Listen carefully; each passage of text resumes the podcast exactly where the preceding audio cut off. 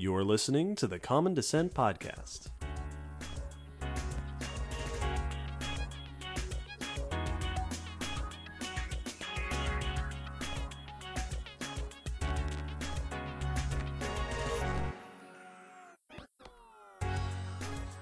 Hello, David.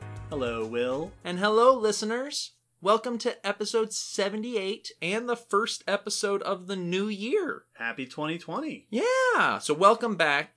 Missed you since last year. Been a whole year. Whew. Oh, man. Today we're talking about exaptation. What? Yeah, exaptation is an interesting scientific term, both in what it represents and in the history and current culture around it. So, exaptation generally, we're going to go in more detail, but generally is the idea of when a trait evolved from one purpose is repurposed for a side purpose, for a different feature. And that repurposing or co-option, as you'll often, you'll also hear it called all the time, is exaptation. One trait repurposed for another purpose. And this is an interesting term because it's a young one and is still being fairly heavily debated today. Yeah, a little bit controversial. So we're going to go into it. We'll go into the history. What are the ex- what are the classic given examples for it? What is some of the research that has been done to try to support or look for it? And what is that debate? Why is there a debate? All that good stuff. This episode was also requested by two of our listeners, Rafa and our patron Lydia. Hey, thanks. So thank you for the requests. And before we move on, announcements. So speaking of Patreon, as we like to do, if you get new patrons at a certain level, we like to shout their names out here on the podcast. So some of those new names are Charlie, Sarah, and George. Welcome. Welcome. Thanks. And continuing to speak about Patreon, for anyone who is new, our podcast is now fully funded by our patrons on Patreon, which is And- wonderful. And then some. Yes, and then some, which has led us to do cool trips and upgrade our equipment and all sorts of things like that. If you sign up, you get extra bonus material, you get to chat at us on Patreon and things like that. But also, if you sign up at certain levels, you can send questions to us for us to answer, quote unquote, live here on the podcast. Yeah, if you sign up at a certain level, you'll get a message Mhm. from us with a link to a form where you can submit questions. And those questions we will do some background research on and then answer at the end of an episode. We make a point to announce that here because we're all out of questions. So if you have questions that you're itching to ask and you want us to say them out loud, send them to us because we, we need to fill that list up. Yeah, and if you're not a patron that can send us in questions, now might be the time. yeah, we're in a drought of questions. Sure are. Come help us out. Our next announcement has to do with a cool one of those cool trips we were able to go on, funded by Patreon, uh, is when we went to Dragon Con almost half a year ago now. it's been it's been a few months. And while we were there, we did a paleontology hour panel Yes. with Trevor Valle and Karen Heading. which we were able to record. We sure did. And we were going to put it together as an episode to share with all of you. We sure were. Which we have now. We sure have. so keep an eye out. It's finally happening yes. this month, January. It will be up not too long after this episode goes up. We, we were daunted by the process of editing it, which turned out to be not that daunting a process, so we'll do better next time. well, I was going to say actually, now that we know that it works, next this year when we go to Dragon Con, we can schedule in the time Mm-hmm. to prepare it and edit it and all that so that it won't take as long this Yes. time. So keep an eye out for that. It'll be pretty good. and with that, we're all out of announcements. Okay. So now we move on to our first section, the news. The first news of a new year. Yeah, new news. In the news section, we always like to take a chance and cover some of the recent science discoveries and publications and researches that have happened within the last couple of weeks. Pick a couple of our favorites, bring them to you all to share, to share with each other, and keep us all up to date. So, to start us off for the 2020, take it away, David. Okay.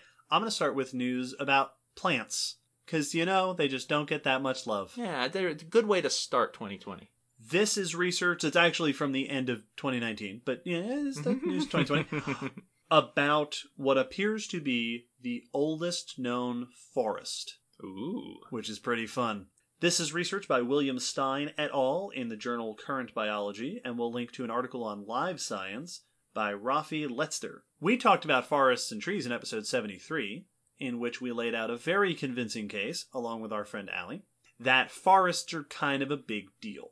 A little important. They, once trees uh, show up and start developing forests on the earlier ecosystems on our planet, they dramatically change what life looks like on the surface, how nutrients are moved throughout the surface, they change the atmosphere. It's kind of a big deal. So, understanding the earliest forests is part of understanding one of the biggest transformations our continents have gone through. In this new study, researchers looked at a fossil soil, also known as a paleosol. There's a vocab word for you. In the Catskills in New York, uh, in near a town called Cairo. What they mainly found, the evidence of this forest, is in the form of fossilized roots. The first and most interesting thing about this forest is that it is from the Devonian, around 386 million years ago. Wow. That's significant because number one, it's before, it's the period before the Carboniferous, which is the famous big forest and all that. And also because this puts it about two or three million years older than the next known oldest forest, which itself happens to also be in New York, about 25 miles west of this one, in a place called Gilboa. They're actually in the same stratigraphic sequence. So the most obvious way we know that this new one is older is that it's lower in the sequence, Okay. estimated to be a couple million years older. The second thing that's interesting about it is the composition that they found. They were able to identify the remains of three different types of trees. All of them are spore producing trees. So back in episode 73, we talked about how early trees weren't doing the seed thing like trees do today. They were reproducing with spores, sort of like some, you know, some very early branching, branching evolutionarily, not tree wise, plants in the plant family tree. One of the groups is a type of tree called Eospermatopteris, which is described as tree fern like, which is not a big surprise to find here. It's also in that slightly younger uh, uh, environment, the slightly younger site nearby. What the authors point out is interesting about finding this one is that previously researchers have proposed that this type of tree fern like plant was restricted to wetter environments, but this new environment appears to have been a drier region. So they suggest that these may have been more widely dispersed, they may have been more able to succeed in different types of ecosystems, and they describe them as maybe even having a weed like habit. oh, cool. That it, you know, if if you can grow there, they'll grow there. Yeah, is Kinda it, thing. Is, there, is it wet and there's some dirt? All right, cool. Yep. Another uh, of the trees that they found was not identified specifically, but they suggest that it's it's just a single root system that they found that looks like some kind of lycopsid, which is a group of very early vascular plants, like the famous Stigmaria. But the most exciting one is the third type of tree, which is the group of trees that includes Archaeopteris Ooh. which got a shout out in episode 73 as being one of the earliest known trees. Similar, uh, they describe to conifers.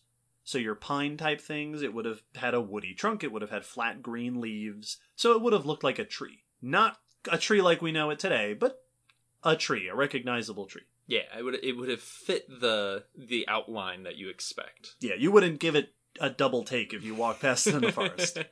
It is known from this site from an extensive root system that the authors describe in the paper as spectacular. Just this complex network of fossilized roots.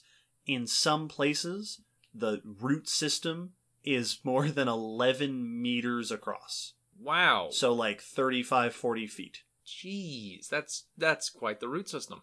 which is very impressive. And also, they describe surprisingly modern. That trees have root systems like that today. They're complex, they're branching in all directions, and they last a long time. They are long lived root systems, as opposed to the root systems of earlier plants, like the others that are found here in the same site, which tend to have root systems that are simpler, they're not branching as much, if at all, and they're shorter lived. They, they regrow on a regular basis.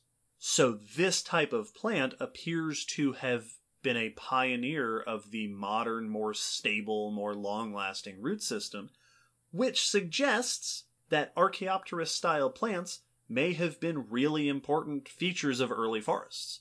That they were sort of the ones laying the groundwork, so to speak, Nah.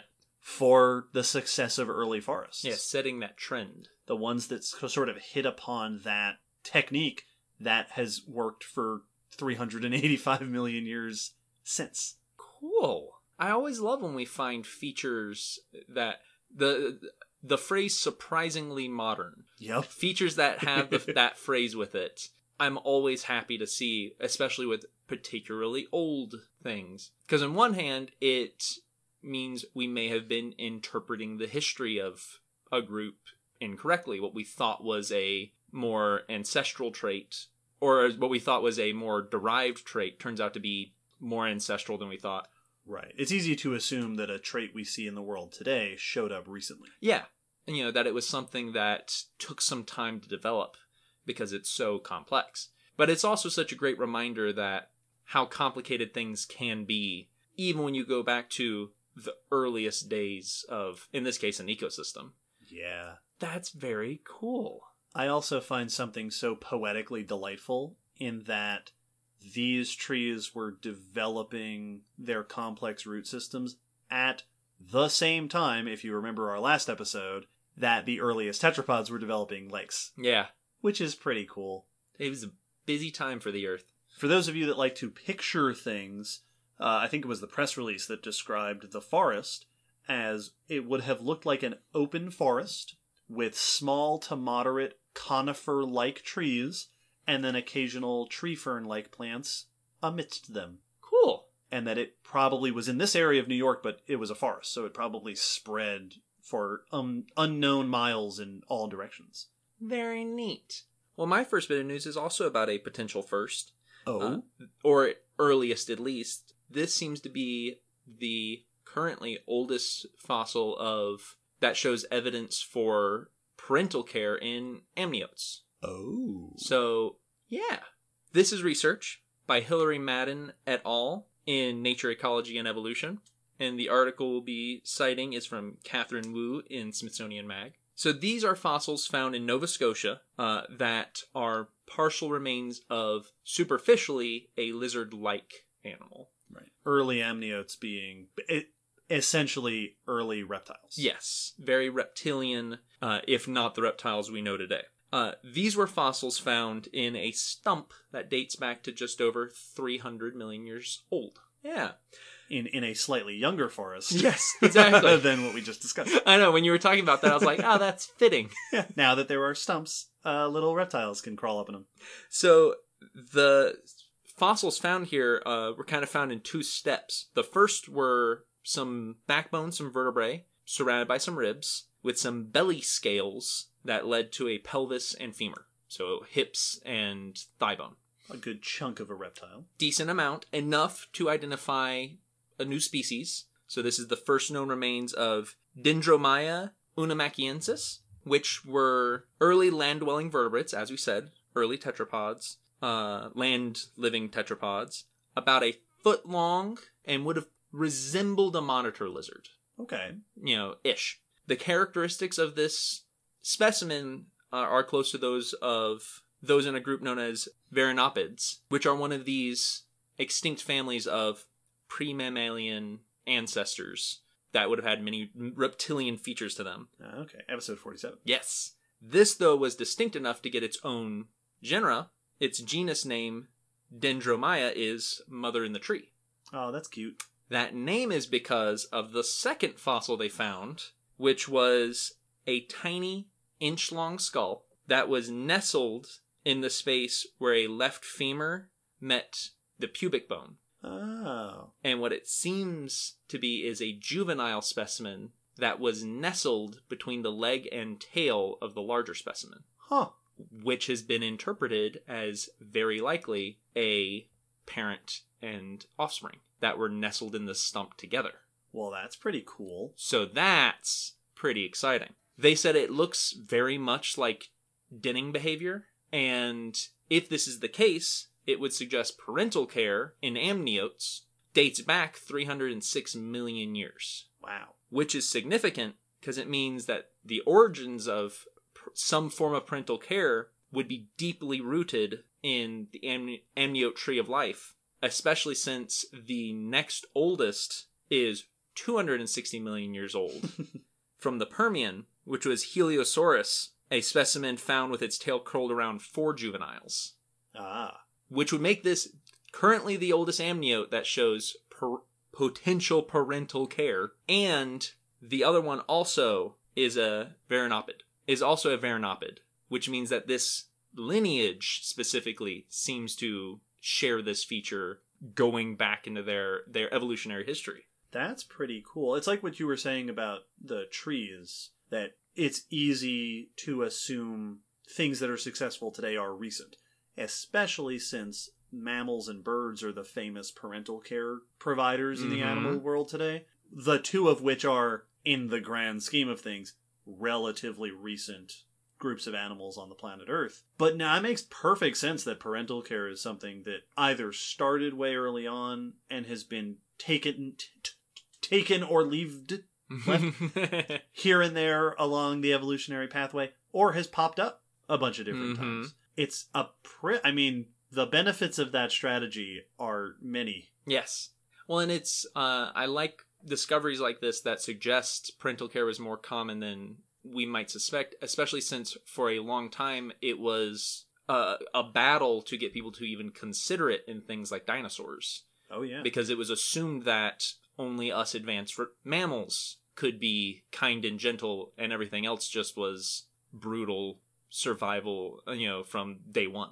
and even in the modern world, Mhm. Like people were it took a long time to get the scientific community, like the people in the mindset to accept the fact that yeah, no, there are lizards and snakes Mhm. that exhibit parental care. Alligators and crocs very famously exhibit Yeah. parental care. But there's this long-standing stigma that we tend to say, nope, mammals and birds do it, and that's it. So this is a neat find and an intriguing find, but I, I'm not super surprised Yeah. to find evidence of. I'm surprised to find evidence of it because e- that kind of evidence is rare in the fossil record. I'm not surprised that animals were That it was happening, yeah. Yep. and and they do mention that the the preservation is really nice here. They say exquisite in the article and suggest that they died very suddenly. And what the cause was is unsure, but it could very well have been uh, something like a flooding event that while these two hid in the stump were then flooded by sediment and suffocated yeah. so that it was a instant burial and death sort of situation. But there are those who caution that this does not guarantee parental care. If they were hiding in the stump, these could be unrelated individuals that found the same port in the same storm. Right. You know, that just happened to find the same hiding space. The fact that it seems to be nestled into the other one could just mean that there wasn't much space. So it's not guaranteed, but the researchers are standing their ground that the the best answer from their point of view right now is that it does look like a parent and child. It's one of those that it's definitely not a sure thing, but the fact that there's another Varanopid example of parental care that is similar to this does seem to lend some support. So Yeah. I'll be interested to see what else comes out of these deposits. Absolutely. Well, my first bit of news was about trees, which uh, is was fun because that's a group of life in the fossil record that doesn't get a whole lot of attention, so I'm happy to be able to bring some attention to a lesser discussed realm of, of, of paleontology. And I feel like it balances out a little bit the fact that my second bit of news is about T Rex. There you go. Specifically, how juvenile T Rex grew, and whether or not they were juvenile T Rex after all. Bum bum bum. Oh boy, controversy. intrigue. This is research by Holly Woodward et al. in Science Advances, and we'll link to an article in National Geographic by Michael Greshko. So, we have discussed on this episode before how we research how animals from the past grew and developed, episode 33, ontogeny, which is the word that describes that process, developmental change. Two studies in 2004 looked at Tyrannosaurus rex. Because if you're going to look at a dinosaur, that's the one you look at. and they found really intriguing growth signatures. They found that T Rex grows, compared to even other tyrannosaurs, particularly fast. yeah. Eh, what, what is effectively a teenage growth spurt, where they are j- putting on what appears to be multiple pounds per year. Ju- like, because you're going from the size of a chick to the size of a house. Yeah. Well, an elephant. A small, a very house. small house. A, A small house. I- I've I've been in apartments that I would say are smaller than T Rex. reaching adult size by about 20 years. So a, a growth rate that's surprisingly similar to humans. However, these kinds of studies have been based on fully grown T-Rex remains. And that can, you look at bone histology and you see what signs of growth have been left in the bone, which is cool, but there's some information you can't get from adult bones that you can get from younger animal bones because as bones are growing, they're also remodeling and reshaping themselves, which means you lose some information along the way. Yeah, your your skeleton is only ever so old because new bone has replaced the old. So in this study, the researchers sought out to look at juvenile tyrannosaurs to see, okay, what do the bones look like in animals that weren't fully grown? So they looked at two specimens. They looked at the tibia and the fibula, which are the lower leg bones, and histology, right? A histological analysis, you cut a super thin chunk, uh, like slice out of the bone, lay it in a microscope, and see the evidence of bone growth. Like a projector slide. Both specimens are just a little bit more than half. So, so the estimated full length of the body, a little bit more than half the length of a full-grown tyrannosaur like Sue. One of which is famously complete, so complete that it has a name. It's called Jane. And if you recognize the name Jane, you might recognize it because of the other thing that's very interesting about these specimens is that they have both been among the fossils identified as a dinosaur called Nanotyrannus. This is the controversy part. So, for the last, I think, few decades, there have been a handful of fossils that some researchers have pointed at and said these look like fully grown tyrannosaurs that were basically half sized. yeah. This is a pygmy tyrannosaur, or at least a tyrannosaur that's small. The fossils are found in the same places at the same time period as Tyrannosaurus rex. And so the controversy has been are these actually mini tyrannosaurs, you know, only 20 feet long, or are these just young Tyrannosaurus rex that has been misidentified as something totally different. There has been a lot of argument back and forth. It seems like there's a lot of evidence sort of stacking up that points at Nanotyrannus not actually being its own type of dinosaur, Yeah. but mistaken juvenile T Rex. So the two fossils that are studied in this uh, piece of research also mean that these researchers can assess all right, are these fully grown? Yes. or are they indeed juvenile? And here's what they found. First, they found that the tissues of these leg bones are all disorganized, full of abundant blood vessels, which are signs of bone that's still growing, Mm-hmm. right? Before it's sort of stabilized into a more uh, final form. Bl- bl- uh, bone tissue is a, a, a mess of constant change. Well, because it's active. It's got all that blood flowing and tissue growing. which suggests that these were still growing, that they were juveniles, and which the authors point out probably puts another brick on the stack of evidence against them being their own type of dinosaur, not a nanotyrannus small tyrannosaur, but just a small T-Rex that was small because it didn't grow up yet. Yeah. The other thing that they found while looking at these bones is they were able to uh, investigate what are effectively growth rings. So, kind of like the rings in a tree, bone grows year to year, and you can explore this to learn a few different things. One, for example, how old the dinosaur was. And from this, they were able to calculate that these two specimens were at least 13 and 15 years old, Oh. Which is cool to know. But even more exciting, that the rate of growth between the rings, right, from line to line, seems to have varied dramatically from year to year. Huh. that they weren't growing in a consistent pattern, that their growth was basically speeding up and slowing down over and over again, which they interpret as them basically modulating their growth in response to environmental conditions. Yeah, it's good years and bad years. If it's a rough year and there's not a lot of food, right? If all the herbivores went off to the valley of whatever they call it in the Land Before Time, and now the predators don't have a lot of food left, you can slow down your growth. Which is also a pretty cool thing to see evidence of these animals doing. Which leads to a couple of takeaways. Either this is actually Nanotyrannus, but we just don't have adult Nanotyrannus and these are juveniles, which these authors suggest is probably not the case. Or these are young T Rex. And if they are young T Rex, then this indicates that as T Rex was growing, they had this exceptional growth strategy where they were able to conserve energy by slowing down their growth during tough years and putting lots of energy towards growth in the years that were, you know, abundant in resources and stuff.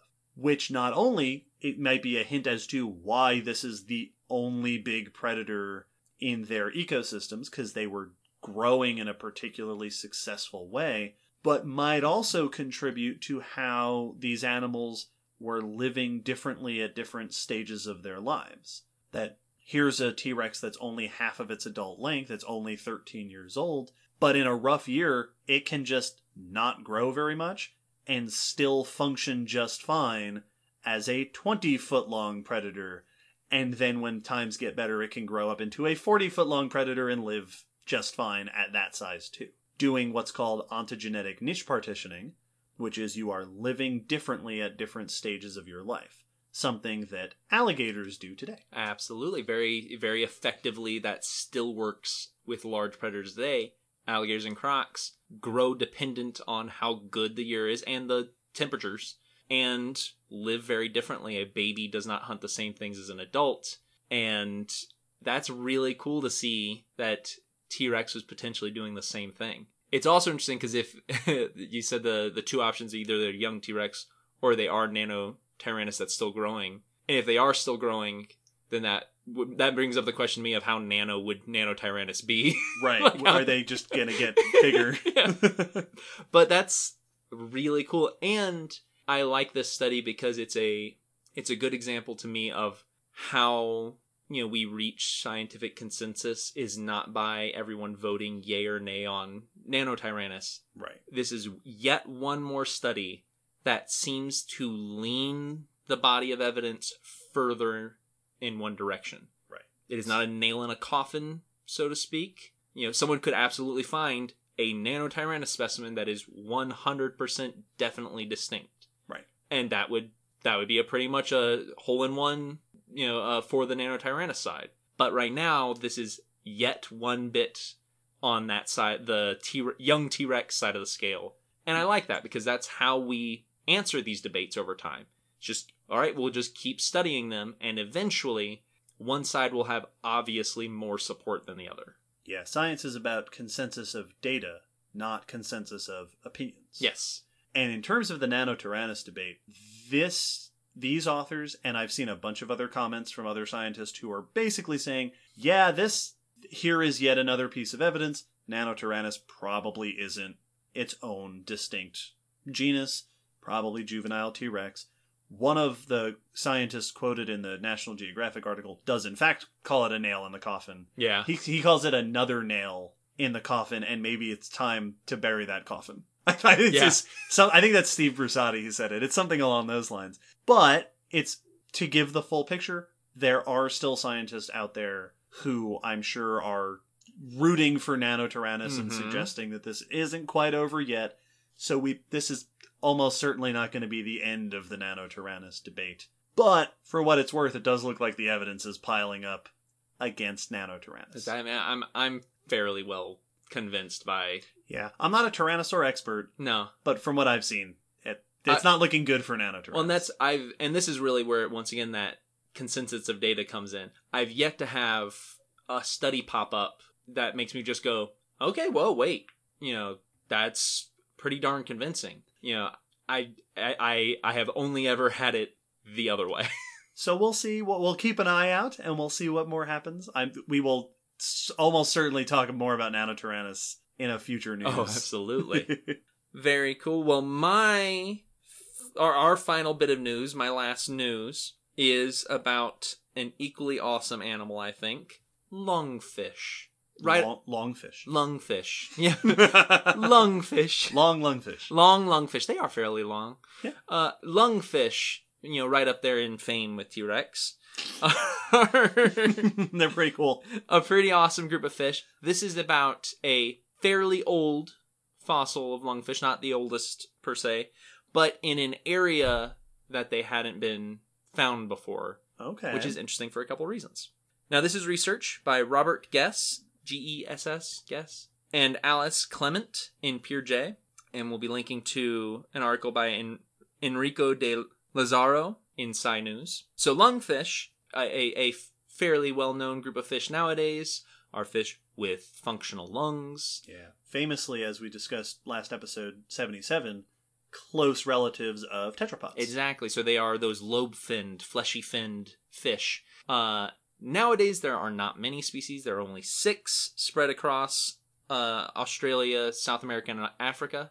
But back in their heyday, they were much more diverse. They going back to the early Devonian, over 400 million years ago, is when we see the first lungfish.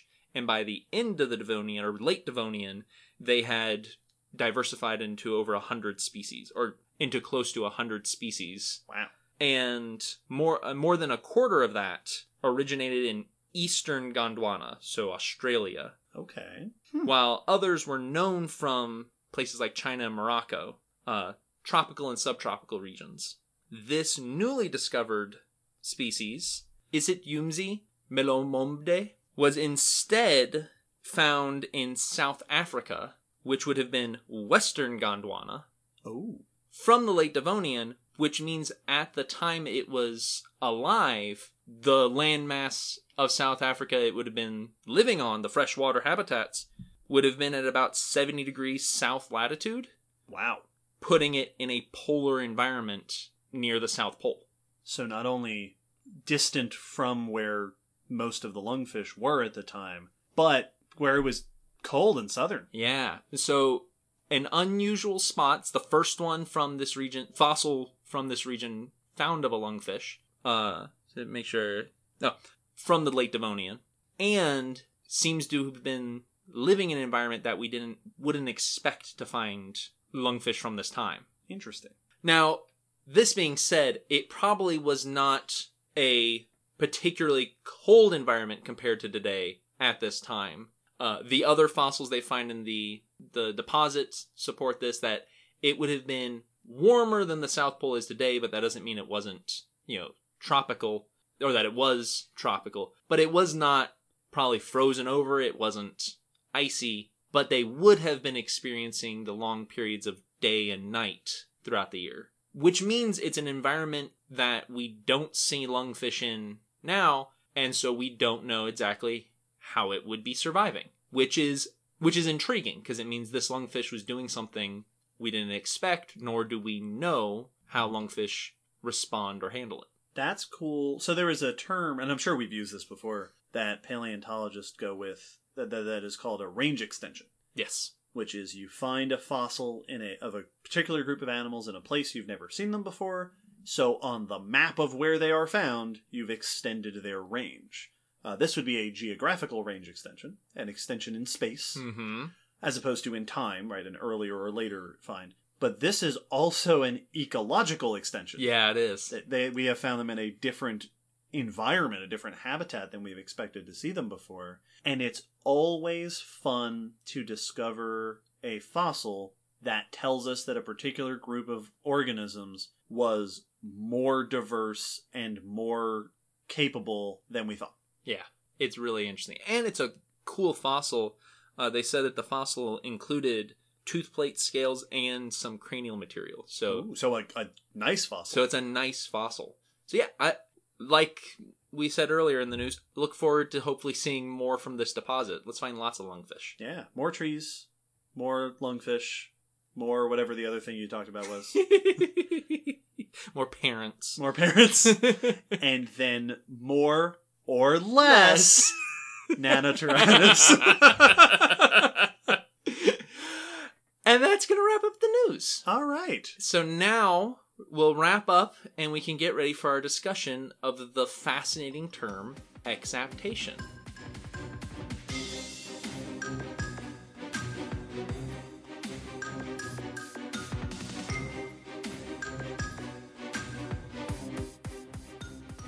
So when it comes to evolutionary theory, there are many different aspects of what makes it run, so to speak, of the different processes and uh, features that can cause an organism to evolve the way it does. We've discussed a few of these. By no means have we covered all of them. We did the uh, evolution of evolutionary theory. Yep. Episode 56. We did sexual selection, Episode 63. and we did uh, convergent evolution. 70. So we've discussed some of the aspects, uh, but there are many, and there are even with as many different terms, there are still gaps. Yeah. It's it's a bit of a complex subject. Yeah, and so there are areas where the terms we have don't always seem to fully fit exactly what's being discussed. That's what the term exaptation was attempting to to resolve was one of these gaps in our Okay. terminology and our ability to describe evolution. So, exaptations are when a feature in an organism, plant, animal, microbe, whatever it is, a a feature in that organism evolved for one purpose or currently serving no survival purpose is co-opted for a different solution to survival.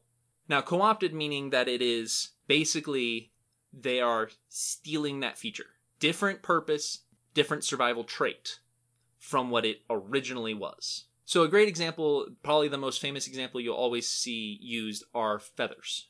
Right. So feathers on birds help them to fly and protect them and keep them insulated. But the earliest feathers we see are on dinosaurs that definitely weren't flying. Right. We talked about this way back in episode 37 that you have feathers for either for Mhm. protection or for keeping warm or for display. And then eventually natural selection went, hey, this is handy. This is catching. This is creating airfoils really, really well. Maybe glide with it a bit. and this this is always the prime example of exaptation. The feathers were initially evolved. Natural selection was selecting them for protection and insulation and display potentially, not for flight. That was not their purpose whatsoever. For the fact that the early dinosaurs we see them with seem to have no gliding or flying abilities. Right. Once the feathers became big and broad enough to catch the air, that then became a viable function. they were exapted for flight. Doesn't mean we're eliminating the purpose of insulation, display, and protection, but the other features of the feathers, the fact that they catch the air, the fact that they can create an airfoil, were exapted to a new purpose of flight. Right. If you build a tool for a specific purpose and then hand it to a child, Yes, they will exapt it to do something totally different with it it. is now a toy. and that was the biggest complaint of my parents growing up. They used to bemoan why they ever bought me toys because they'd find me in the kitchen playing with tongs. yep, those pots and pans were not meant to be percussion instruments, and yet this is what you've done. and so that's really the idea here. It doesn't mean it the potter pan has stopped being a potter pan, Mhm. but it's now also a drum. And so exaptation is this reuse of secondary features or currently unused features. Now, to explain the more in-depth concepts of this term, we need to go into the history of it a bit. What the purpose of this term was meant to be. Sure, it's a history episode. It is. You didn't think so, but it is. We gotcha. This is actually a very young term. Uh, it only goes back to 1982. Okay, that we that's barely longer than we go yeah, back. exactly. So this is just slightly older than the two of us, and it was proposed by Stephen Jay Gould and Elisabeth Vrba. The purpose for this trait they proposed in their paper was to fill in the description, fill in a term for the description of this reusing of traits. Up to that point, they had a term that was used called pre-adaptation, which was saying that something was, you know, feathers were pre-adapted to flight. And a lot of people didn't like that term I'm not sure I like that term. because it kind of suggests that there was a goal, Right. Foresight. that there was foresight, what they call a teleological, looking at the current use, not how it got there. Right. Pre-adapted makes it sound. It's like preheating. Exact- Like we it- were getting ready to fly, Exactly. but you weren't. You didn't know that flight was on the horizon. It's it seems to enforce that mentality that flight was inevitable. right. The destiny. that well yeah we were going to fly because they're flying now Right. and that's once again taking into consideration what you know not what happened and that's what they really wanted to encourage scientists to avoid they were uh, they point out that too often it is easy to look at a trait as it is nowadays or as it is in the fossil animal you're looking at and say well this mole was made for digging so obviously over time it adapted to dig and they argue that yes, but maybe not. Any one of those features could have potentially had a previous use that is no longer being displayed because it got exapted, it got redefined, redirected to a different purpose that now is the feature we see. And by assuming that everything is pure natural selection adaptation, always heading toward the current form, we may be overlooking other solutions to how things came to be the way they are. Yeah, it's interesting how early preconceptions or misconceptions about certain processes get caught in our language. And we even do, I mean, you and I do it all the time. Oh, we'll yes. talk about this feature was adapted to help with blah, blah, blah. Or, Or they, was- they evolved this to you know, do this. Uh, kangaroos are designed for jumping is a designed right, as a right. phrase that's really easy to accidentally slip in. Birds evolved feathers to assist with flight, Mhm. but they didn't, it didn't evolve to a purpose. Exactly. something was there and was selected for over time. And it's not uh, at all a coincidence, I think, that one of the names on that list, Stephen Jay Gould, who proposed it, was a big science communicator, big voice in trying to get the public to think about evolutionary processes from a natural selection point of view as opposed to a predetermined Yes. or a design or a some you know something with foresight like was is a lingering mentality Yes, and that's what exaptation as a term was in a big part meant to do was reshape our thinking or at least as a reminder to encourage you to remember maybe something weird happened and the feature you're looking at wasn't always meant to do the thing it's now doing but happened to be good for it and so exaptation is meant to remind us of that aspect of evolution it is meant to replace pre-adaptation. That was okay very much the goal. Get rid of that term, which has misleading suggestions, and replace it with this new term that is describing a an event, not a, a previous condition. Now, specifically, they say that exaptations are using features that are secondary to an adaptation. So adaptations being I am something that swims and the I have these adaptations to be better at swimming that have these side features that aren't really important but they're just kind of side effects. So it's either using one of those side effects of an adaptation or it's using something people will sometimes call a non-adaptation. okay An adaptation that was useful and has since stopped to be useful because of the way an organism has uh, changed its survival strategy. You know, wisdom teeth in humans would be one of those. Well, you know, vestigial structures would also be a good example of non-adaptations where you have this because it once was important and now it's not important. Those are also very open for exaptation because you have it still and all of a sudden something might come up where that's now useful for a random different purpose than its original one and now it can be exapted for that uh, new way to survive. So those are your typical two categories. The other reason they really wanted to promote this term is because it goes very much along with things that Darwin suggested in Origin of the Species, or at least in his final edition of it. Uh, there's a quote from Darwin where he says, The highly important fact that an organ originally constructed for one purpose may be converted into one for a widely different purpose.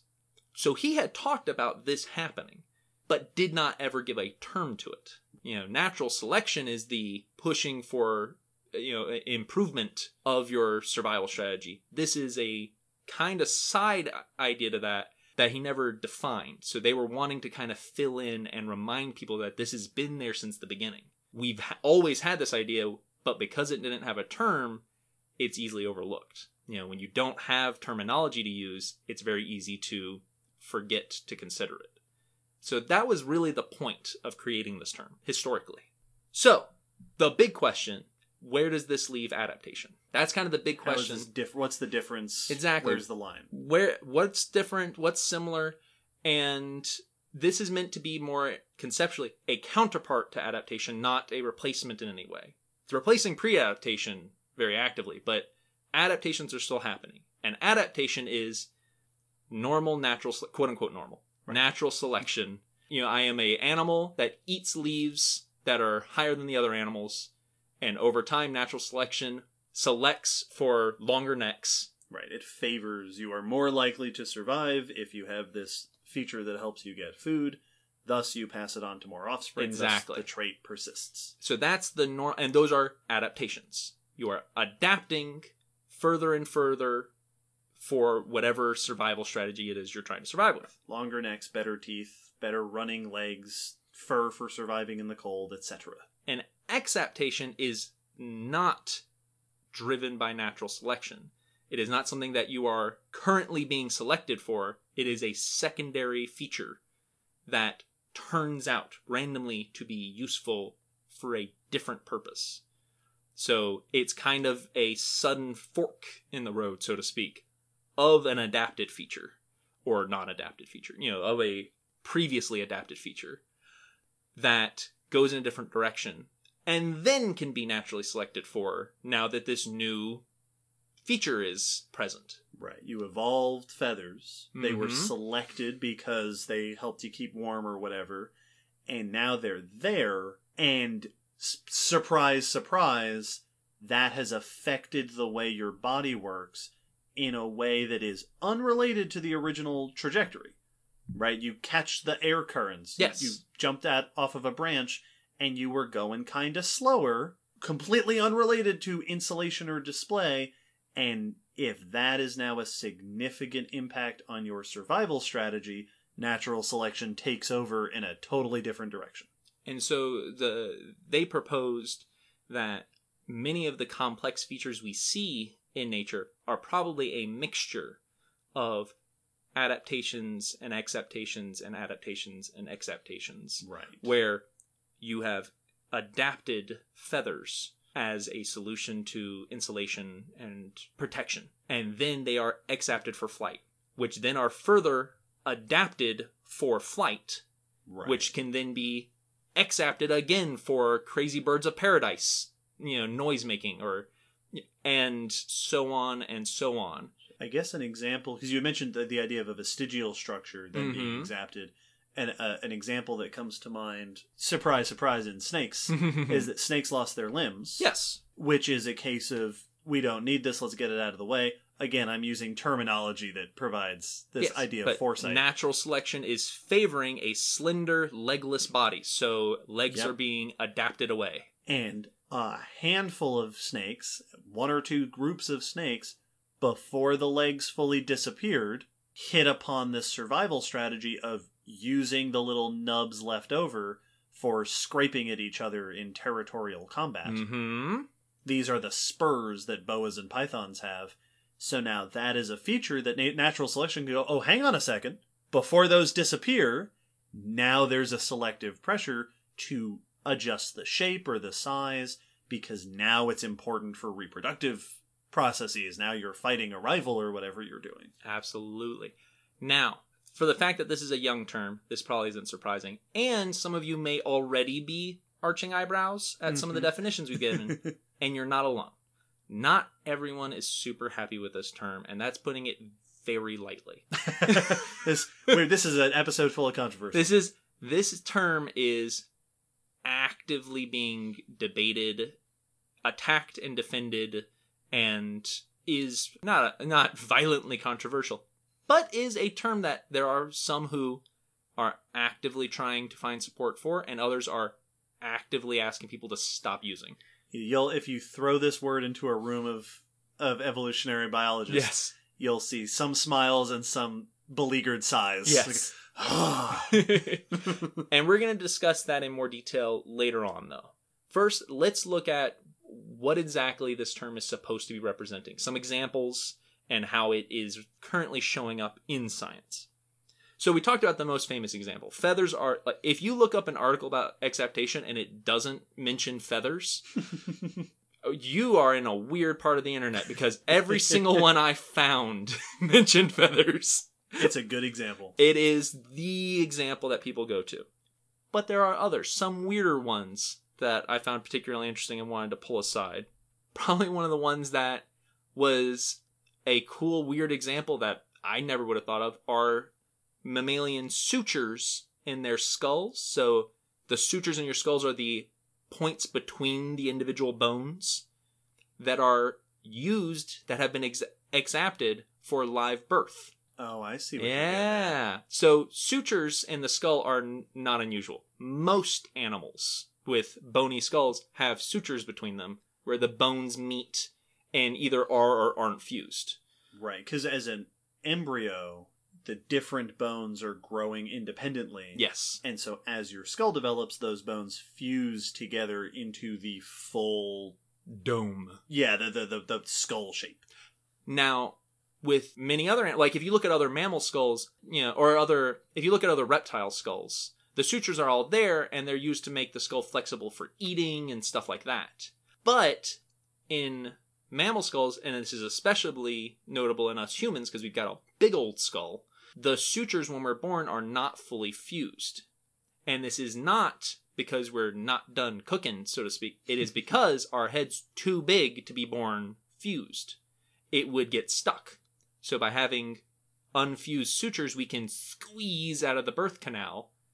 And this has been pointed out as a potential example where those sutures that were already present for other purposes have been exapted for live birth in mammals. So the, the the original purpose being uh, and either the purpose of holding bones together or as just a happenstance side Yes. effect of the way the skull grows. That that a suture arguably might not have a specific purpose. Yeah, it wasn't an adaptation. It just, well, we had to make a skull out of something, and we have all of these bones, so skull. So it's a feature that ended up there that you can now modify and adapt for something else. and is now crucial to human survival at least. So that's that's a little weirder example that I thought was really cool.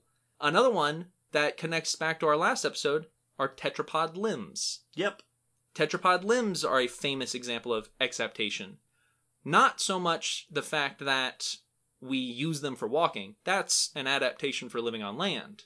But the fact that we have four and that we used those four limbs to start walking on land, that is a result of the fin arrangement of fish and the musculature and everything, as we discussed in our early tetrapods episode, in the transition episode, fish were not using those limbs to just initially walk on land. They were using them quite well while still being in the water. Using them for terrestrial movement was an exaptation of those movements and those new musculatures and uh, that four limb arrangement. Another one that you could argue with the tetrapods, and I don't have a list in front of me. And Yes. All of these. So, yeah, you could argue with me, as some people absolutely would. Uh, we talked about how, as tetrapods developed, the shoulder girdle detached from the skull Mm-hmm. as part of freeing up the limb girdle. So, it is a good adaptation to have your shoulders separate from the skull so that they can develop you know, they have more space for muscle attachment. They're not anchored to the back of the skull, which happens to leave behind a neck. A neck that now can be used for mobility And and, all that sorts of stuff. Is free to be adapted for different purposes. and so, yeah, those kinds of things, uh, and and I'm sure that many transitions would be rife with potential Oh yeah. exaptations that you could point out because that's kind of what's going on is the body parts are changing from or you know organisms are changing from one way of life to another And at this point in the episode, it, it becomes very quickly apparent that this isn't a description of some like special rare thing that there's a couple examples of. This is part and parcel of evolution, Yeah. so- sort, sort of business as usual in evolution. yeah there are there are many who have pointed out that if the interpretation of exaptation is an accurate one for a, a viable term it is about as frequent as normal adaptations are Yeah. and that as they said every complex feature you look at is probably a mixture of the two In some way or another, there's Mhm. something, the trajectory of natural selection has changed over time. Absolutely. Another fun one, which we mentioned in our turtles episode, Ooh, episode 60. is that turtle shells were not, as far as we can tell, initially meant for defense. Ah, yeah. They were to support, to be a support platform for strong digging and strong limbs, Potentially. potentially. Yeah, As we discussed in, exactly. in the episode. And so that this is turtles, so ugh. Yeah. but they almost surely, from what we can tell, were not defensive in their Right, original right. purpose. But now that's one of their main features. Here's another snake one. Teeth are for biting, but in vipers Yeah. and other snakes, they have co-opted the tooth shape into a needle well, and another venom injections. another one I thought of for snakes was uh, constriction. Is you did not get long and slim, skinny, most likely to constrict things. right. But once you're a rope, uh, constricting's a real handy way to kill stuff. and now natural selection will push for push will select Yeah. for stronger muscles For anacondas. better- for anacondas. so, as you said, the examples go on and on, and there are even more subtle, you know, more uh, uh, uh, more scaled down examples, as in internal ones. Like there are genetic examples, and human neuroscience has been one field that has grabbed onto the term exaptation in a few ways. For example, according to our current understanding, the human brain has basically been the human brain for the last 150,000 years, okay. you know, give or take, I'm sure. And there hasn't been, as far as we can tell, significant physical change in our neurology. But there has been significant change in what we're doing with it. In that time, we see the creation of complex language and writing and reading and mathematics. I see where you're going with this. And they're saying that if our brain was the way it was before those things and is still the way it was it is after, then the features we used to create those complex things were already there and weren't there for reading and writing and math because those didn't exist yet. Right, right. So the neurology has been exapted to these new complex behaviors that we've created. These these uh, cognitive processes. That's a cool way to think about it. So this term is flexible. You know, it doesn't just refer to feathers in flight. It it refers to any time you were using something for one purpose and then a random second purpose showed up. Now, those are all very popular and and some of those are the the famous examples that are often used to you know uh, explain when initially defining this term. But and you may have noticed most of those are what seems to have happened. We haven't actually directly done a study to confirm. Right. This seems to support this notion. According to our understanding, it sure does seem that this is what happened. But they aren't actually studies, which is which is one of the interesting parts of exaptation because it's dealing with historical forms and purposes versus current forms and purpose. Sometimes you can't directly observe Right. We gotta we gotta find a way to science it. Yeah, so after the break, we'll take a look at some of the papers that have actually attempted to bring some actual data Okay. to this term and how they've done that and what they've turned up. Interesting. I'm excited for it. There's some really interesting ones.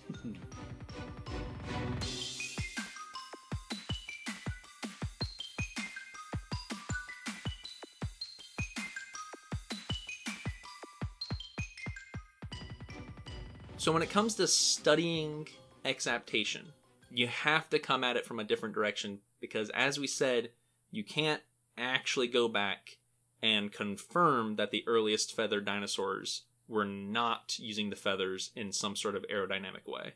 You can't necessarily observe the evolutionary processes that happened.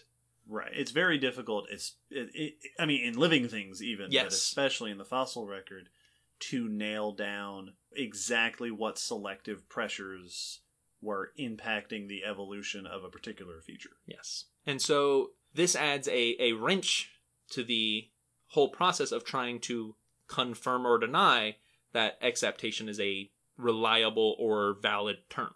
So many of the studies you'll find are collections of research. They have gone through and they've looked for trends in bodies of evidence to see how many times there appear to be solid evidence and support for that an exaptation happened. And there's been some cool weird ones. Probably uh, the most common of these for like modern things uh, that we can observe the side effects of are viruses.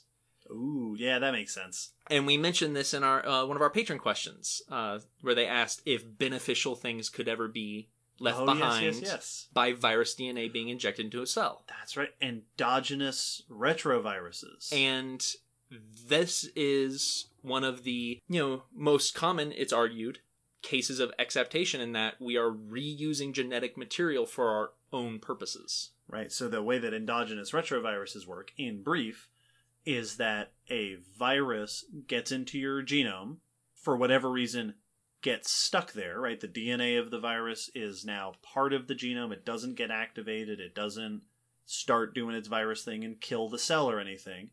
It's stuck in the genome, and if it does that in a sex cell Mm-hmm. and gets passed down, now it is just a heritable part, a little extra chunk of DNA, which, now that it's part of your genome, natural selection can act upon. Mm-hmm. And if that genetic code produces a particular protein or something, natural selection, oh, hey, now that you're producing this protein, there's this benefit, so let's select upon that. You've unlocked this skill tree. And that is a huge portion of evolution. You know, in, in us genetic organisms targeted by viruses, which is basically all of them. Yep. you know, bacteria have viruses that aim for them, plants have viruses that aim for them, us animals have viruses that aim for us. And one article I found counted that there's roughly 100,000 pieces of viral DNA in the human genome. Oh yeah. Well, and when we were answering that question, I had a, a statistic, and I don't remember what it was, but it some surprisingly high percentage of the human genome is thought to be derived from viruses. The one I found said 8%. that sounds Eight about right. percent of our, so almost a tenth, Whew. almost one tenth of our genome is thought to be viral, which is significant. That's a lot of genetic material for us to work with, for our evolutionary history to have worked with.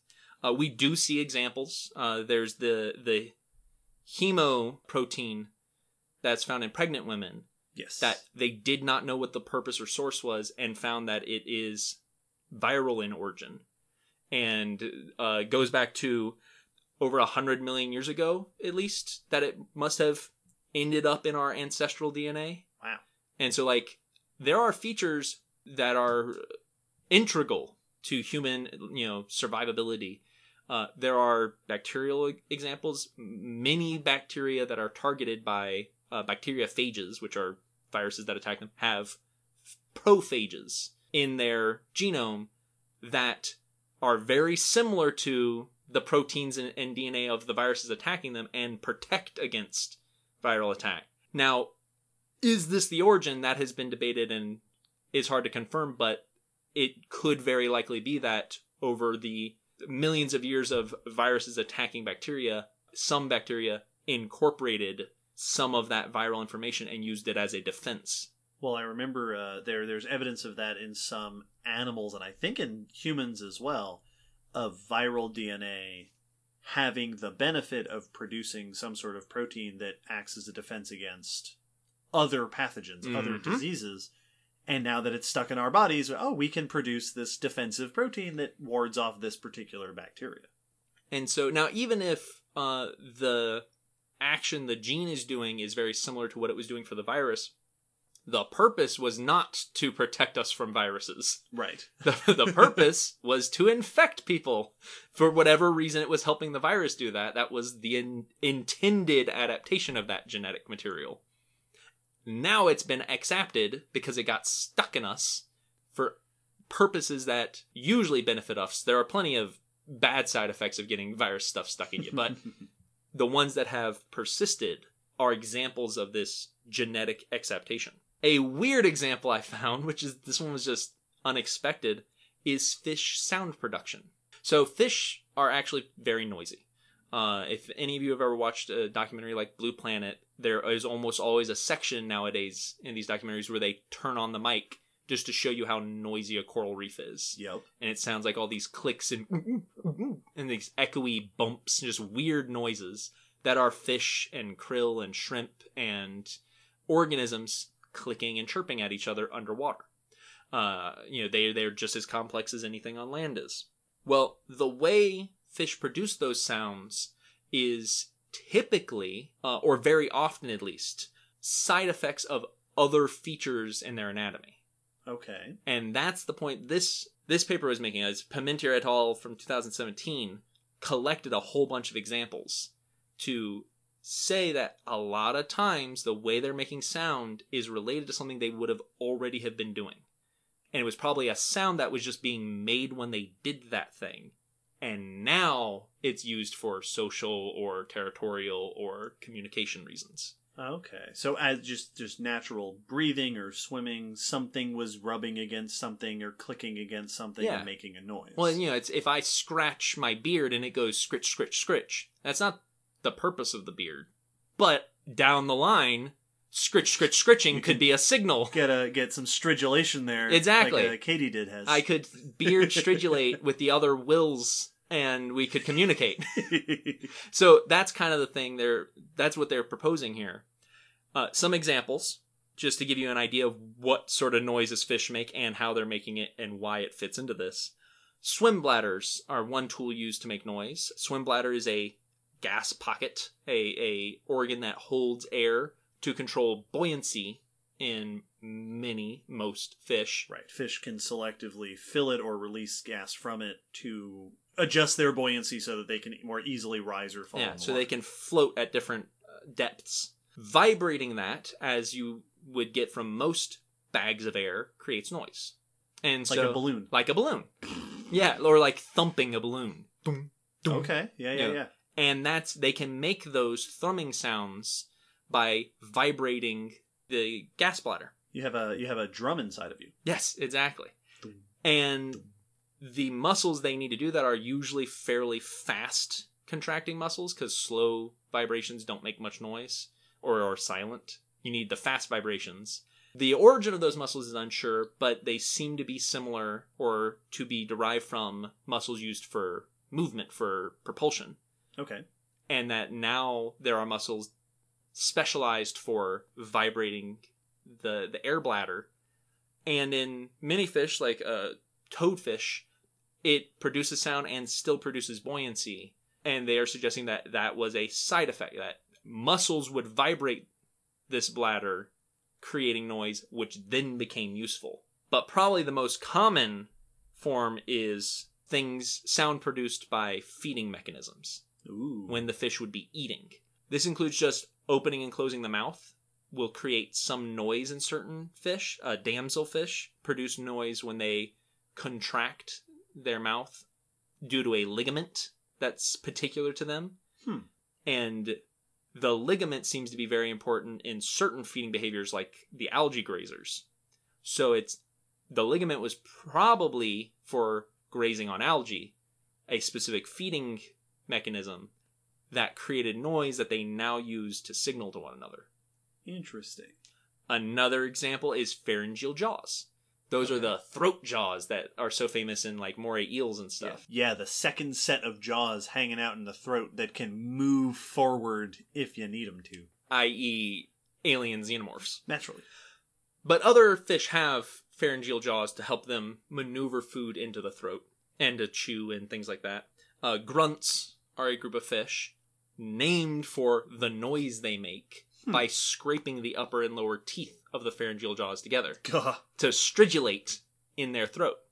Huh. So they're so they're swimming around, and in their throat there is this other set of jaws gnashing its teeth, and you can hear it Yep. outside of the fish. Boy, fish.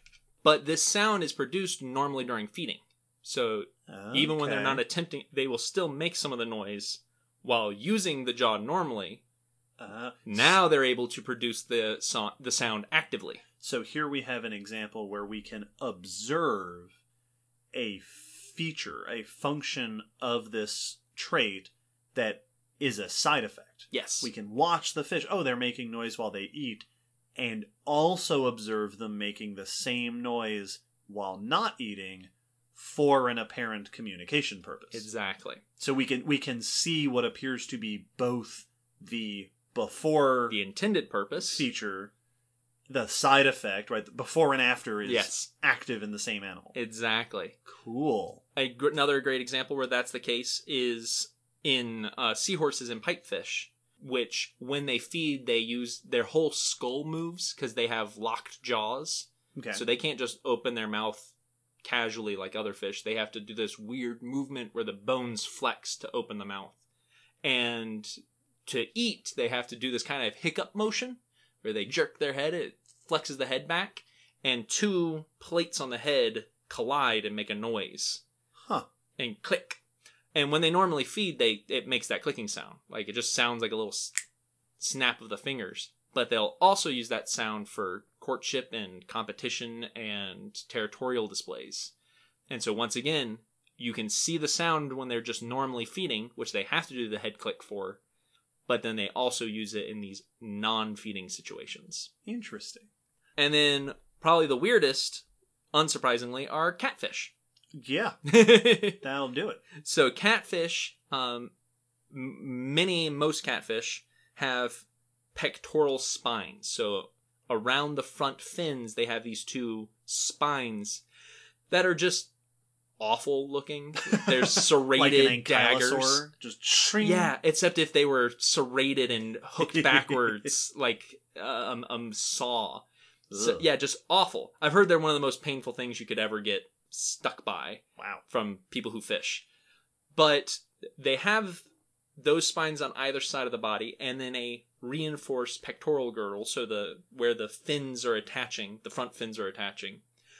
And they can lock those spines sideways and they use them as defensive mechanisms. You know, Right. sharp spines, but also now I'm all wide and pointy, so I'm going to be hard to swallow, and I can lock it against that pectoral girdle. But some catfish can use the top of the spine to stridulate, to rub it against another uh, part of their body and make noise, which, once again, does not seem to be why they had spines to begin with. Because those are very dangerous musical instruments, if that's the case. so, yeah, noisy fish were just a, a plethora of examples You're just using all sorts of stuff all over the body. for sounds that they probably were making by accident. Right, right. You know, that, that doing that thing just made a noise, and some groups utilize that noise. But our best study is yet to come. This study actually did attempt to do a full analysis on the concept of exaptation. Now, they could not watch an organism evolve in real time, so they simulated it. Okay. Uh, or at least they couldn't do that yet. Maybe in the future. This study by Andreas Wagner and Aditya Barve from 2013 used computer models to analyze metabolism networks. So, what I mean by a meta- metabolism network is different metabolism networks are going to be uh, uh, sh- are going to be constructed in different ways to metabolize, to use different proteins as fuel sources. You know, so while you know we can use things like glucose, which is sugar from plants, other organisms are using different proteins, Okay. different So m- molecules, a, a network of metabolic Steps. processes Yeah, that are built around the particular kind of food you have to metabolize. exactly. So they made computer models of these to then see if they'd be able to metabolize unrelated food sources and to see if there are features built into metabolisms that could utilize a secondary food source that doesn't have anything to do with your initial food source. hmm. Now, once again, they it, there's no easy way for them to actually do this. So, the computer models they used are based off of E. coli bacteria, and they then switched out portions of the network with other known metabolic networks, with other known sections, and evolved in quotes the network by randomly making these swaps. The caveat being that they still had to be able to metabolize glucose. Right. So glucose was their starting molecule. Every network they created had to still be able to metabolize that, but it had been created randomly. And by restricting the, the networks to only those that worked with glucose, they were effectively simulating natural selection and weeding out the ineffective networks. Right. If you change to the point that you can't eat anymore, that you can't keep that. Yeah, you die. You die. You do not reproduce. Yes. You do not pass go. So by doing this, they created 500 new metabolic networks, Okay. all of which can metabolize glucose. That was the only caveat. You need to be able to eat plant sugar. And the process to create you was random. I think they said each one had a few thousand swaps that created them, fully randomized. Then they evaluated whether or not this network could metabolize a, a selection of 49 other fuel source molecules. Right. Can this food processor take this other thing? Yes. And what they found is most of the time, yes. Hmm. 96% of the networks could metabolize other carbon sources, other food sources. And most of the time, on average, they could use almost five of them. Huh. So, huge amounts of these networks, of the 500 networks they created, could survive on other foods, and typically more than one of them. Uh, this machine is built to shred paper, but it can also shred other stuff. Exactly. they then repeated it and did the same network creation, but starting with each of the 49 other carbon sources. Okay. So that now they're starting from the other side and then testing it across and found basically the same numbers in the results. The majority of the networks were able to metabolize other carbon food sources, and it wasn't dependent on it being similar to their original. Like if you were metabolizing glucose, the other sources did not need to be something made out of glucose. Right. That wasn't a trend they saw. What they saw was the more successful, as far as metabolizing multiple sources, uh, networks were the ones that were more complex. The more complexity of the network allowed for more versatility, evidently, which suggests that if this model does hold up to real world metabolisms, that complex systems are rife with potential exaptation opportunities. That you were not evolving to eat this food source. You were evolving to eat food source A, but you can eat food source B by accident, having nothing to do with your evolutionary history, but you can, which means if it food source A runs out, you can switch over to B, which now can suddenly redirect your evolution, and you would have an evolutionary history that was a mixture that was not necessarily fully adapted for one versus the other. Very cool. Yeah. That's a very interesting finding.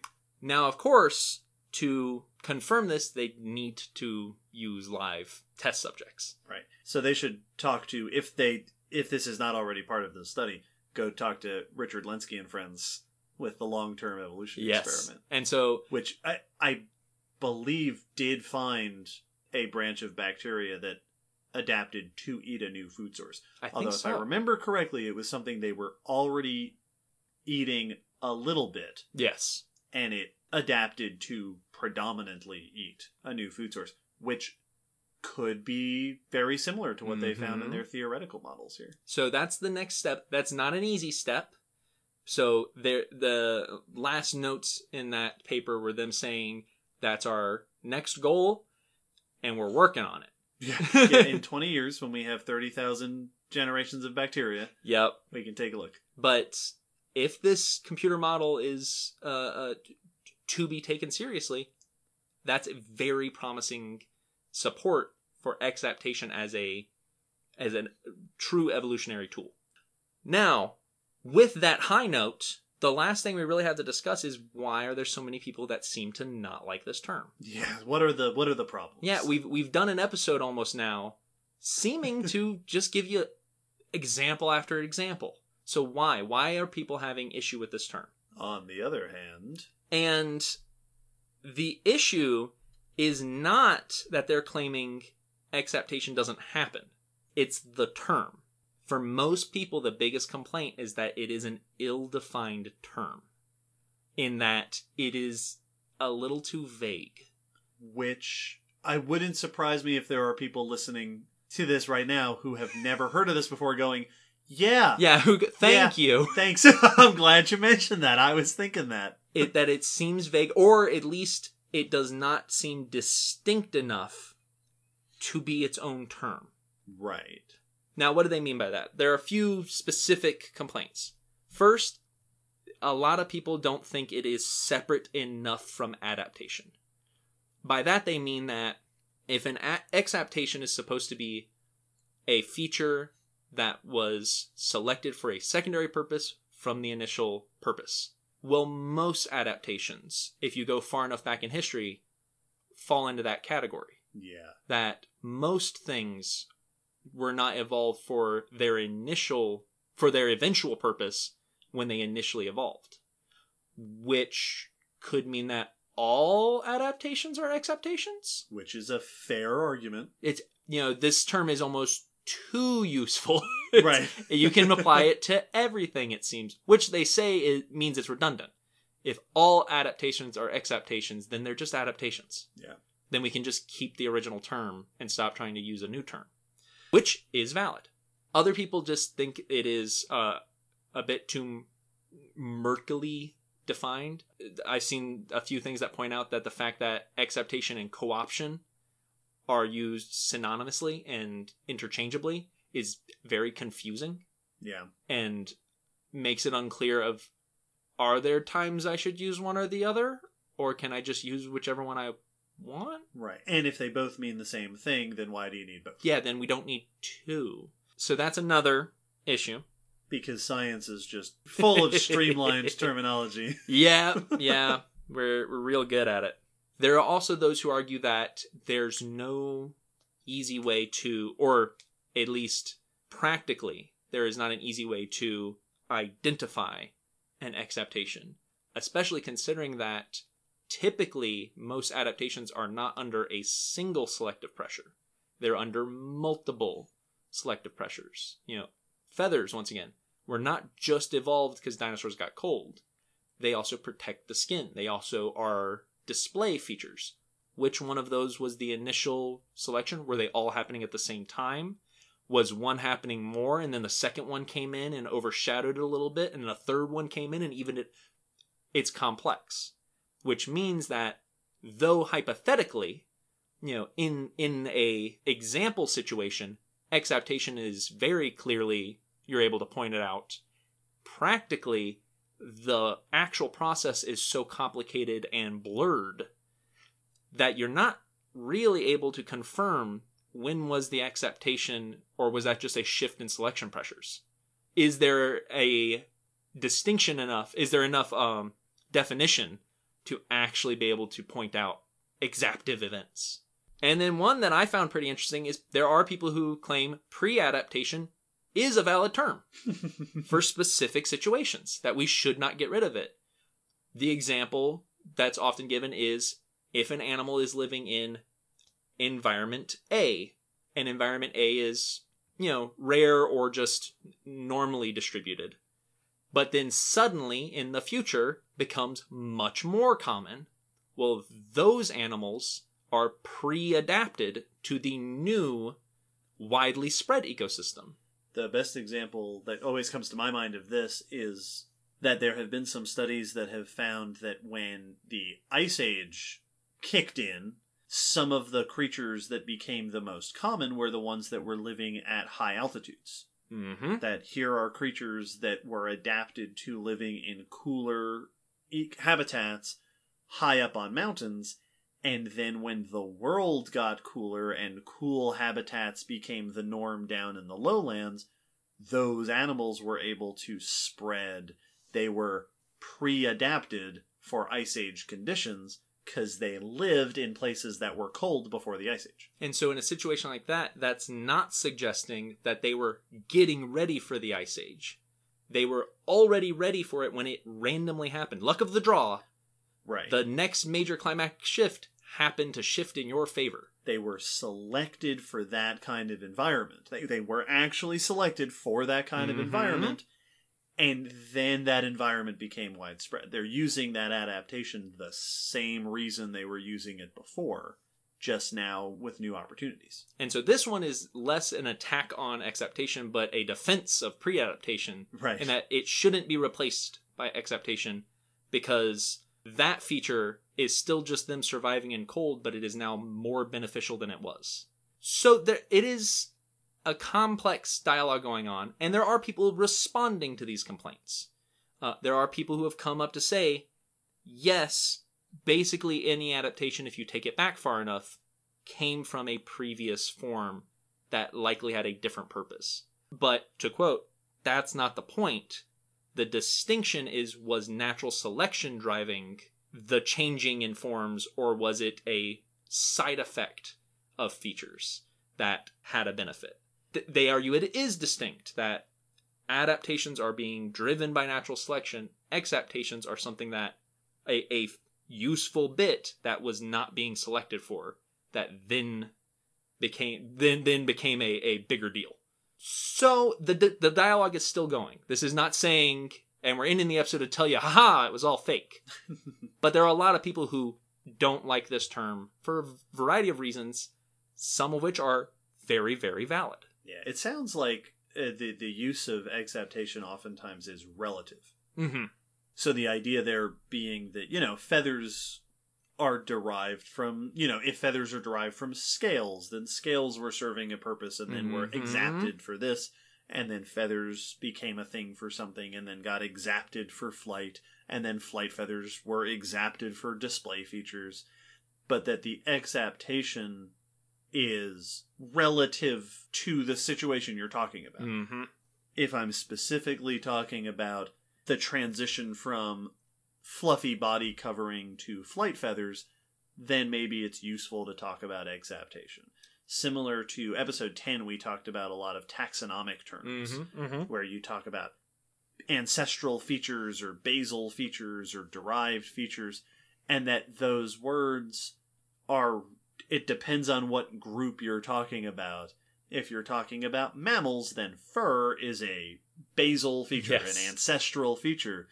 But if you're talking about all tetrapods, then fur is a very specialized feature evolved only in the one branch that we call mammals. Exaptation may be very similar. Yeah, and and that's it's kind of interesting because that seems to be an argument both for and against, depending on which Mhm. Yep. which group you're talking to. Because on one hand, that's too vague. On the other hand, that's the point: is that it's it is a reminding us to look at evolution from a particular point of view. So now, with this debate, there are areas where exaptation has flourished Oh, in evolutionary biology, has it been exapted? It has been exapted. It has indeed. Because while. While in evolutionary biology, where it was intended, it has been pretty hit and miss, and I'd say like almost 50-50. There were a number of articles while I was putting together notes for this that I found that acknowledged the term and then explained why they weren't using it because pre-adaptation was more popular. and so like it is you know it seems to be accepted about as often as it isn't with some people not acknowledging it and then berkeley mm-hmm. just it's written on their pages alongside natural selection and other terms we recognize the term exaptation has been used for this purpose. We also recognize that that's dumb and we're not going to do it. exactly i don't know if i bumped the table i i bumped the leg but i didn't hear a thud It was a funny joke. We'll keep it in. but there are areas where people have found uses for this term that fit very well, very different from evolutionary biology, specifically technology. Okay. Historical studies of technology are a place where exaptation is being used quite frequently. In fact, if you go to Google Scholar and put in exaptation, about as many articles are going to be for non evolutionary things as they will be for topics like this, with the mentality of many times throughout human history, tools have been invented for one specific purpose that then get exapted, co opted for a different purpose, completely irrelevant to their original purpose. Mm-hmm. That people find a new use for it by accident or on purpose that is sometimes more important than the first use. And this has become a common term now with some examples. Microwaves. Microwaves originally were for radar. Okay. Uh, we invented them for radar to bounce it off of things and give us a map of what was flying around us. Then microwaves were used to heat food because they give off heat. this is like all the stories of things that were designed either for space exploration. There you go. That was going to be the next example. Yeah, yep. I was going to say space exploration and war. Yeah, exactly. It's, And then came home. It's like, well, this is great for cutting food. Yeah, it was yeah. When now we went to the moon and we have all this Velcro. Yep. Yep. So I guess you know, put it on kids' shoes. Thank you, NASA, because I hated tying my shoes as a kid. you know, so that's another big one. One example they gave that I thought was wonderful and is this is probably the most common, or not this one specifically, but this type is just reusing now derelict stuff. Uh, steel drums, you know, Trinidadian steel drums, the dun dun dun dun, are just oil drums that have been domed and dented to create different notes. Huh. Like a steel drum isn't a classic instrument that we used to make out of, you know, ancient ores. No, it's there were steel drums, 55 gallon oil drums that were left over and carnival performers in the mid 20th century cut them open and used one end after they dented it with hammers and to make music. That's fantastic. So like stuff like that and that is rampant. Like go to Etsy. yeah. you, you just go to Pinterest or Etsy and find people reusing stuff all the time. I do it all the time because I make miniatures. I go, well, that could be part of a spaceship. Yep. You're a fuel line now. Reusing one of the the three R's yes. is technological exaptation. Well, that's real cool. Right? Another area that it has become used in, I found a couple of articles on, is economics. Talking about new entrepreneurial behavior getting used or opening new markets. So a technique used in, say, car sales suddenly is found useful to also be, you know, very helpful in furniture. Oh, I see. I see. You know, and it opens a whole new market for using this skill that had nothing to do with the original or was tangential to the original. Okay, I guess that that uh, reminds me of when people in the sciences will take a technique, like here's a an equation, a technique that engineers designed Yes. to work on boats.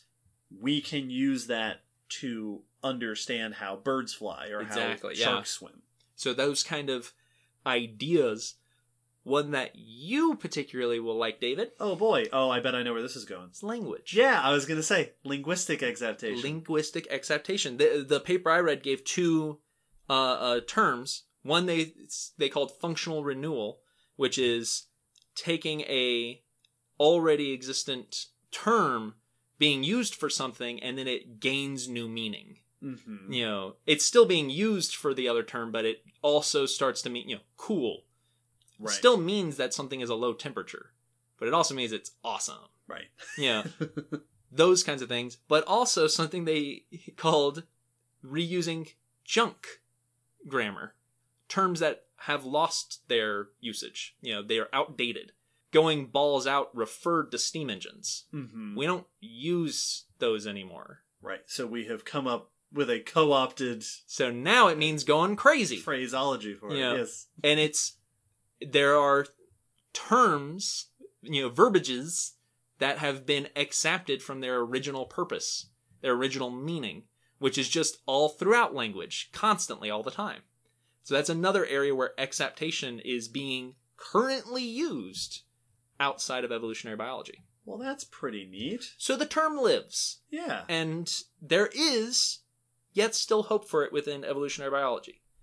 There are those who have suggested we tweak or redefine the meaning of the term, that we adjust it to be a usable term, something that does make it distinct, that does make it clear, Right. A That- compromise that everybody is happy with. so that we can use this term because it still is a useful term, but right now many argue is too vague. Not everyone argues, but many do.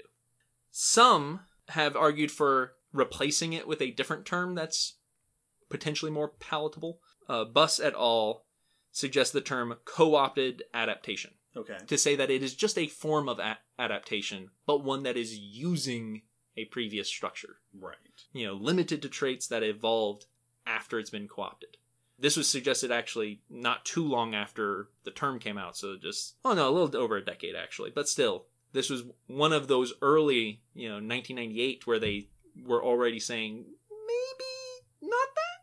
A really extensive dissection of the term is in Larson et al, which looked at why is this term being so useful in the technologies and not so equally accepted in evolutionary biology. And one of the conclusions they came to is that in technology you can obviously see the in- original intended purpose of the technology Right. Right. and the secondar- secondary adaptation. you can watch the evolution happen. Yes, you can clearly go through the history books. This tool was for hitting people. Now we hit baseballs with it, you know, et cetera, et cetera. While in evolutionary biology, you can't confirm those two states as much because technologies are purposeful. Right. Guided There's- there's change. intent. We, on purpose, started using it a different way because we saw that. In biology, there is not intention. There is not teleological change going toward a purpose. But in certain cases, there can be artificial selection, where we select for domestic animal traits, is a case where animals are biologically changing with intent, and where we are using features of the animal evolved for survival to now benefit us in different ways. Okay. Larson suggests exaptation only apply to evolutionary situations where clear intended purpose was involved. Right. So as we are selectively breeding dogs and horses and such, we can see the intent just like any sort of technology. Yes, you were not evolved to be able to detect drugs, but your good sense of smell for hunting now is used for that. Right. Co-opted. co-opted. So he suggests that we redefine the parameters of the term to specifically only apply to one type of evolution, you know, of evolutionary change, so to speak, and acknowledges not all cases will fit neatly into the dichotomy uh, they created, but that's their solution. The final one, which I will admit is my preferred interpretation, it's how I interpreted it when I first heard the definition and didn't realize that was not the commonplace until I saw the debate. There was actually a, a blog post I found, or not a blog post, but a, a website post of what scientific terms need more exposure. Okay. And in response to that, Tecumseh Fitch, a professor of cognitive biology, wrote a, an, a small essay on the term exaptation, why it's a fascinating term, and why has it not risen to the same levels of natural selection and adaptation and other terms we use so frequently. They suggest that the term is fine, but right now it's too vague into what it exactly refers to in the process of evolution, or at least how much of the process it refers to. They suggest that exaptation is the moment that something is co opted for another purpose. After which point, it just becomes an adaptation again once natural selection starts selecting for you to become a better flyer. Right, which is sort of how we've been talking about it. And that's how a lot of things, even in the original paper, they describe it as that that you are adapting feathers for insulation. They're exapted for flight. You adapt them for better flying. so this would be uh, uh, it's basic, I guess, as opposed to calling a trait an exaptation. It's not that flight feathers are an exaptation; they are an adaptation. They yeah, they but were at one point that that the process of exaptation led to Yes. the adaptation of flight feathers. they at one point were exapted into the adaptation we know now. right, right. And that's what they're suggesting here is that you would you would basically find a cycle. Things being adapted, a feature of it is exapted, and then is now being adapted. That feature is now being adapted for a different purpose. Right. Exaptation is the name of the transition Yes. between adaptations. And they point out that this means that something you could call an exaptation would last for a very short evolutionary time. hmm maybe a, if they say a few thousand generations where the trait is in the process of being repurposed and is not yet a being selected for new feature Right. These fish are making this noise when they eat, and for the past couple hundred generations, when they eat, other fish hear it and come by Yeah. to, to see what's going on. that other fish are starting to listen to it but it's not being selected for yet right, right, right. you know and it's so this is a new form of the term where it is just at the transition point I do kind of like that. That's that's how I thought exaptation was meant to be used when I first heard of the term. And it was only after reading things that I realized other people were looking at as a category for things to be filed into.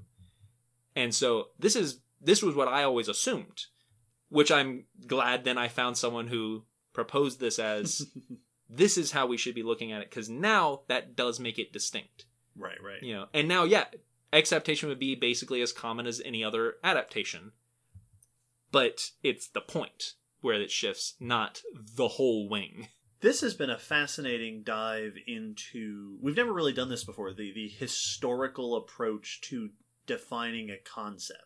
yeah We kind of did it in episode 56 when we talked about the development of evolutionary theory. Mhm.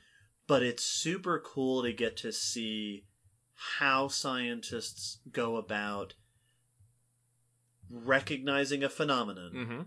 characterizing the phenomenon, and then arguing about what should we call it. yes and that was uh, probably the most interesting part of when i first read uh, gould uh, Vrba paper was that one of their big points is that this is an idea that's been here since darwin we've just never called it something Right, it needs a name now. Like we've never actually called we called the feature a pre-adaptation, but the process of changing the purpose didn't have a name. And it's fun that that can happen and then we all have to go, yeah, but is it a good name? Mm. Well, and this I've seen this happen with other things before, where you'll get uh, here's this new group of life, or here's this new thing that that we found, or this new geographic region, and someone goes, "Well, we've decided to call it this." Or we've decided to say that Australia and the surrounding area is Australasia. yeah. Or we've decided that this ecosystem, we're going to call it this. And invariably, you will have other scientists go, no, I'm not calling it that. no, I'm not calling it. That's not. This one would be better. It's like when people argue over what they should call their favorite ship. Yes. Yes. are we are we really going to call it Reylo? Everyone's calling it Reylo, and I just don't agree with it's it. ew, it just sounds gross. it sounds like a you know, medicinal product. I don't like it. So scientists quibble about that stuff. Yeah. Well, and a lot of times those terms are created uh, out of necessity during a study. Like, uh, right. Yeah, hereafter referred to so that this is a study about this thing. We're not going to use 10 words every time Yes. we try to refer to So this. So we've given it a nickname. Uh, when I did my thesis report, uh, my thesis study, I had to do that because I was looking at individual elements of the alligator skull and how they change over time, and I had to describe all the points of the bone I put markers on, and there are some of the points of those bones that are consistent features, good for marking the shape, that don't have a name because it's just the bump that's there. Hmm you know and so i had to be like the dorsal ventral anterior process Yeah. Well, it, it's similar to uh, the discussion. We talked about this in the Q&A about the Anthropocene. mm-hmm People have suggested there's a significant change in the world. Here's a phenomenon. Should we name it? And then a bunch of other people go, no.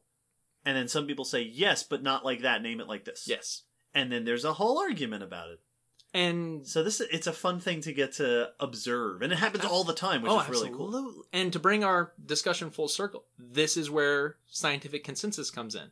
We don't eventually vote on in a web poll our favorite use of exaptation. Eventually w- enough studies use it in a way that everyone agrees makes sense.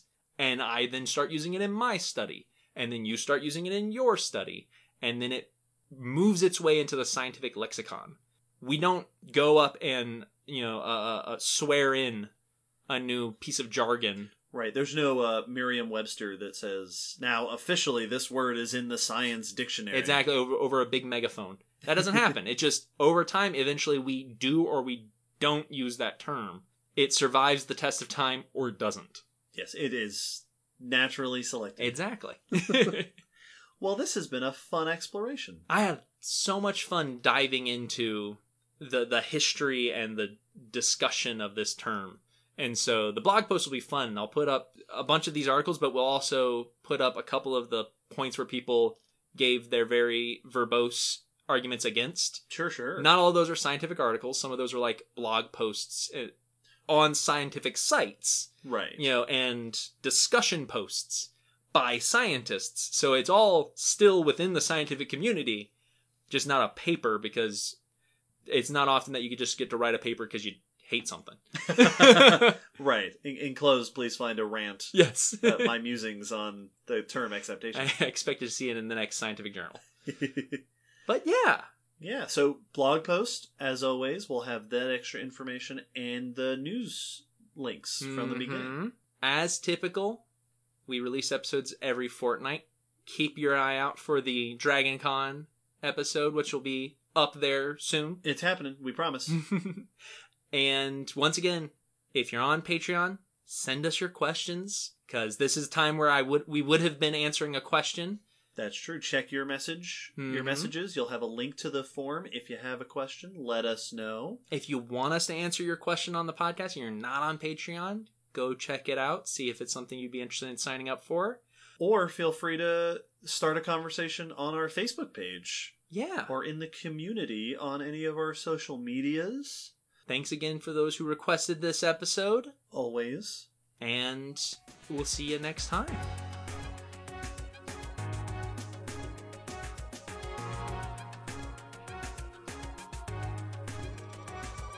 Thanks for listening to the Common Descent podcast. You can follow us on Facebook, Twitter, YouTube, and check our WordPress blog for pictures and links after each episode. Huge thanks to our patrons whose support helps keep this podcast running and who get access to bonus goodies on Patreon. The song you're hearing is called On the Origin of Species by Protodome, which we found at ocremix.org. Thanks again for listening. We hope you'll join us next time.